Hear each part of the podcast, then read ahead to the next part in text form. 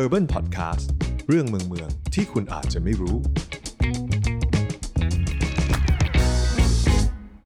ปีสองพันสามสิบประเทศไทยจะเข้าสู่สังคมผู้สูงอายุเต็มรูปแบบสวัสดีครับท่านผู้ฟังกลับมาอยู่กับ Urban Podcast อีกแล้วนะครับวันนี้อยู่กับเตอร์วัญชนะจิตการงานนะครับต่อเนื่องกันจากตอนที่แล้วแล้วนะครับที่เราพูดถึงนโยบายของญี่ปุ่นในเรื่องของการกระจายตัวของประชากรจากในโตเกียวเนี่ยให้ไปอยู่ในเมืองอื่นๆที่ไม่กระจุกตัวกันอยู่นะฮะแล้วเขาก็พยายามที่จะแก้เรื่องปัญหาสังคมสูงวัยของเขานะครับแต่ไม่ใช่แค่ญี่ปุ่นนะครับที่กำลังจะเป็นสังคมผู้สูงอายุประเทศไทยของเราเองก็เช่นกันนะครับแต่ก่อนอื่นเลยนะฮะเรามาดูกันนิดนึงครับว่าอะไรคือสังคมผู้สูงอายุนะครับเกณฑ์อะไรบ้างถึงจะเรียกว่าเราเข้าสู่สังคมผู้สูงอายุแล้ว ยู เอ็น หรือว่าองค์การสหประชาชาตินะครับได้กำหนดเอาไว้ว่านะครับสัดส่วนของประชากรอายุ หกสิบถึงหกสิบห้า ปีขึ้นไปเนี่ยแบ่งตามลำดับดังนี้เลยนะฮะก็คือประเภทที่หนึ่งเลยนะครับเราเรียกว่าสังคมสูงวัยหรือว่า Age Society นะครับคือมีประชากรสูงวัยมากกว่าร้อยละเจ็ดของจำนวนประชากรทั้งหมดในประเทศความหมายก็คือประชากรที่อายุระหว่าง หกสิบถึงหกสิบห้า ปีขึ้นไปมีจำนวนประมาณร้อยละเจ็ดของจำนวนประชากรทั้งหมดในประเทศนะครับแบบที่สองครับเราเรียกว่าสังคมสูงวัยอย่างสมบูรณ์ Complete Age Society ก็คือมีประชากรสูงวัยเนี่ยมากกว่าร้อยละสิบสี่ของจำนวนประชากรทั้งหมดในประเทศมากกว่าประเภทที่หนึ่งอยู่ประมาณเท่าตัวเลยนะครับ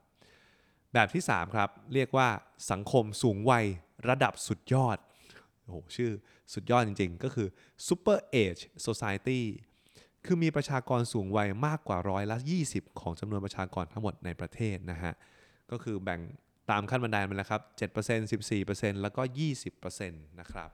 ของญี่ปุ่นเนี่ยเขาทะลุไปแล้วเขามีประมาณยี่สิบสองกว่าเปอร์เซ็นต์นะครับเดี๋ยวเรากลับมาดูของไทยกันนะครับว่าประมาณไหนแต่ก่อนจะกลับมาดูที่พี่ไทยของเรานะฮะเรามาดูทั่วโลกกันก่อนว่าจริงๆแล้วแต่ละประเทศเนี่ยยกตัวอย่างกันมาดูแล้วเนี่ยเขาเนี่ยมีผู้สูงวัยเนี่ยอยู่ประมาณกี่เปอร์เซ็นต์ในจำนวนประชากรทั้งหมดของเขานะครับ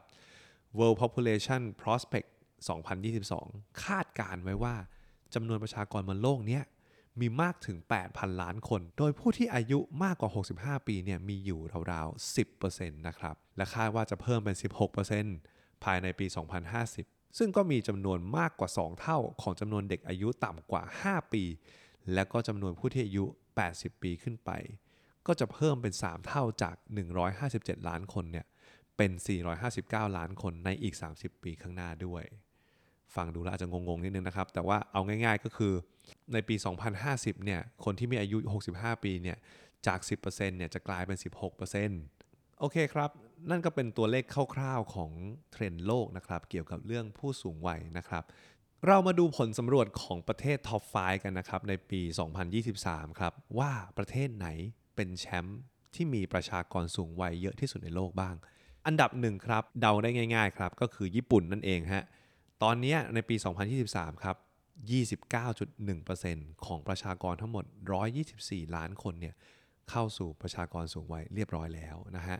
อันดับสองครับอิตาลีครับ ยี่สิบสี่จุดหนึ่งเปอร์เซ็นต์ จากประชากรห้าสิบเก้าล้านคนนะฮะอันดับสามฟินแลนด์นะครับ ยี่สิบสามจุดสามเปอร์เซ็นต์ ของประชากรทั้งหมด ห้าจุดห้า ล้านคนอันดับสี่ครับเปอร์โตริโกครับ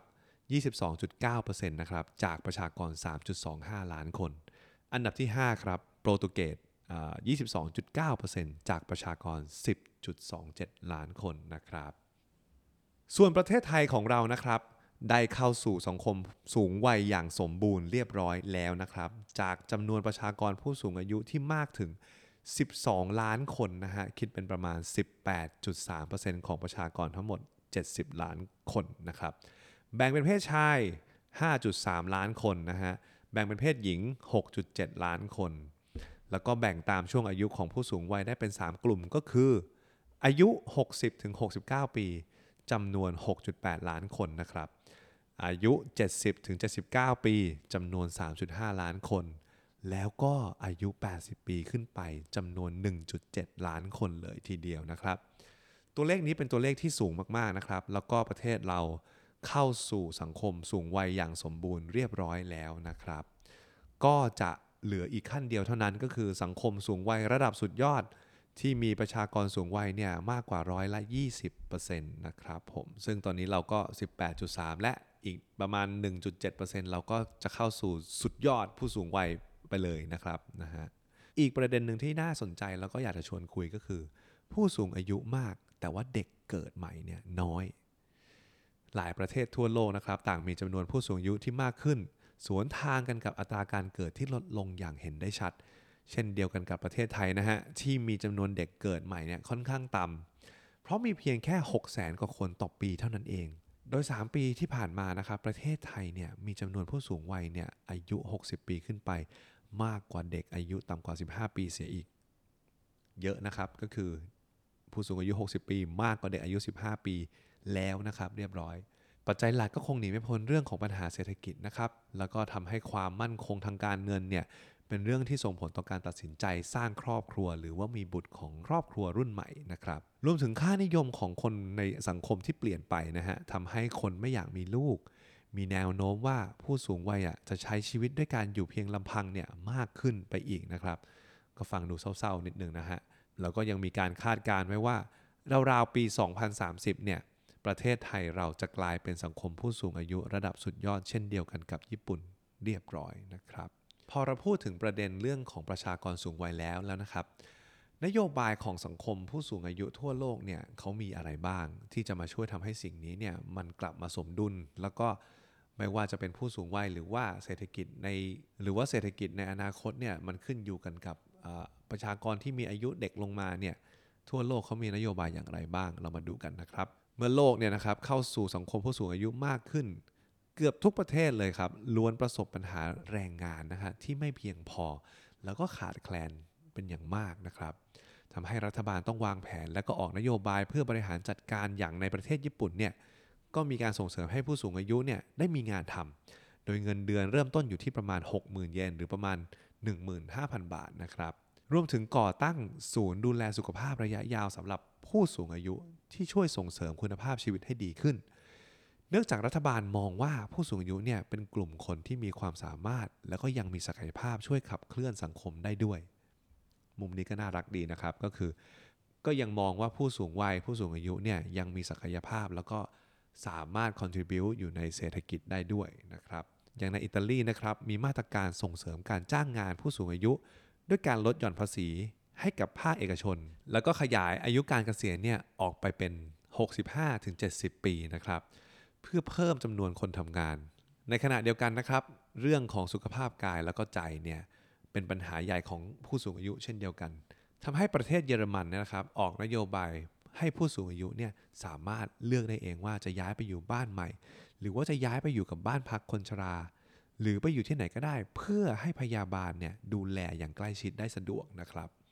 ส่วนประเทศที่มีอัตราภาษีที่สูงที่สุดในโลกอย่างฟินแลนด์นะครับเขาก็เอาเงินภาษีเนี่ยแหละครับมาดูแลเรื่องความเป็นอยู่ตั้งแต่เกิดจนตายเนี่ยให้กับประชาชนนะครับทั้งยังปรับโครงสร้างเมืองให้เอื้อต่อการใช้ชีวิตของผู้สูงอายุมากขึ้นเพราะต้องการให้กลุ่มคนเหล่านี้เนี่ยยังมีส่วนร่วมในสังคมแล้วก็เศรษฐกิจอยู่นะครับโครเอเชียครับซึ่งได้ชื่อว่าเป็นเมืองที่เตรียมความพร้อมและมีสิ่งอำนวยความสะดวกสำหรับนักท่องเที่ยวสูงวัยเนี่ยเป็นอันดับต้นๆของโลกเลยทีเดียวก็ให้ความสำคัญกับเรื่องนี้เช่นเดียวกันจะเห็นได้ว่านะครับทั่วโลกเนี่ยได้มีการเตรียมตัวแล้วก็เตรียมนโยบายหลายๆอย่างทั้งในเชิงของสุขภาพทั้งในเชิงของเศรษฐกิจแล้วก็การผลักดันให้ผู้สูงวัยเนี่ยมีส่วนร่วมอยู่ในสังคมแล้วก็เศรษฐกิจอยู่อย่างมากนะครับประเทศไทยเราเองที่กำลังจะเข้าสู่สังคมสูงวัยระดับสุดยอดในไม่ช้าเนี่ยนะครับก็น่าจะต้องเตรียมอะไรเหล่านี้ไว้บ้างนะครับผมก็จบกันไปแล้วนะครับกับเรื่องราวดีๆจากเมืองรอบโลกนะครับผมใน Urban Podcast ฝากกดไลค์กดแชร์กดติดตามเราได้ใน Urban Podcast ทุกช่องทางเลยครับไม่ว่าจะเป็น Apple Podcast YouTube แล้วก็ Spotify นะครับเพียงแค่เสิร์ชคำว่า Urban Podcast นะครับผมสำหรับ อี พี นี้ขอลากันไปก่อนนะครับสวัสดีครับคุณกำลังฟัง Urban Creature Podcast Better City Better Living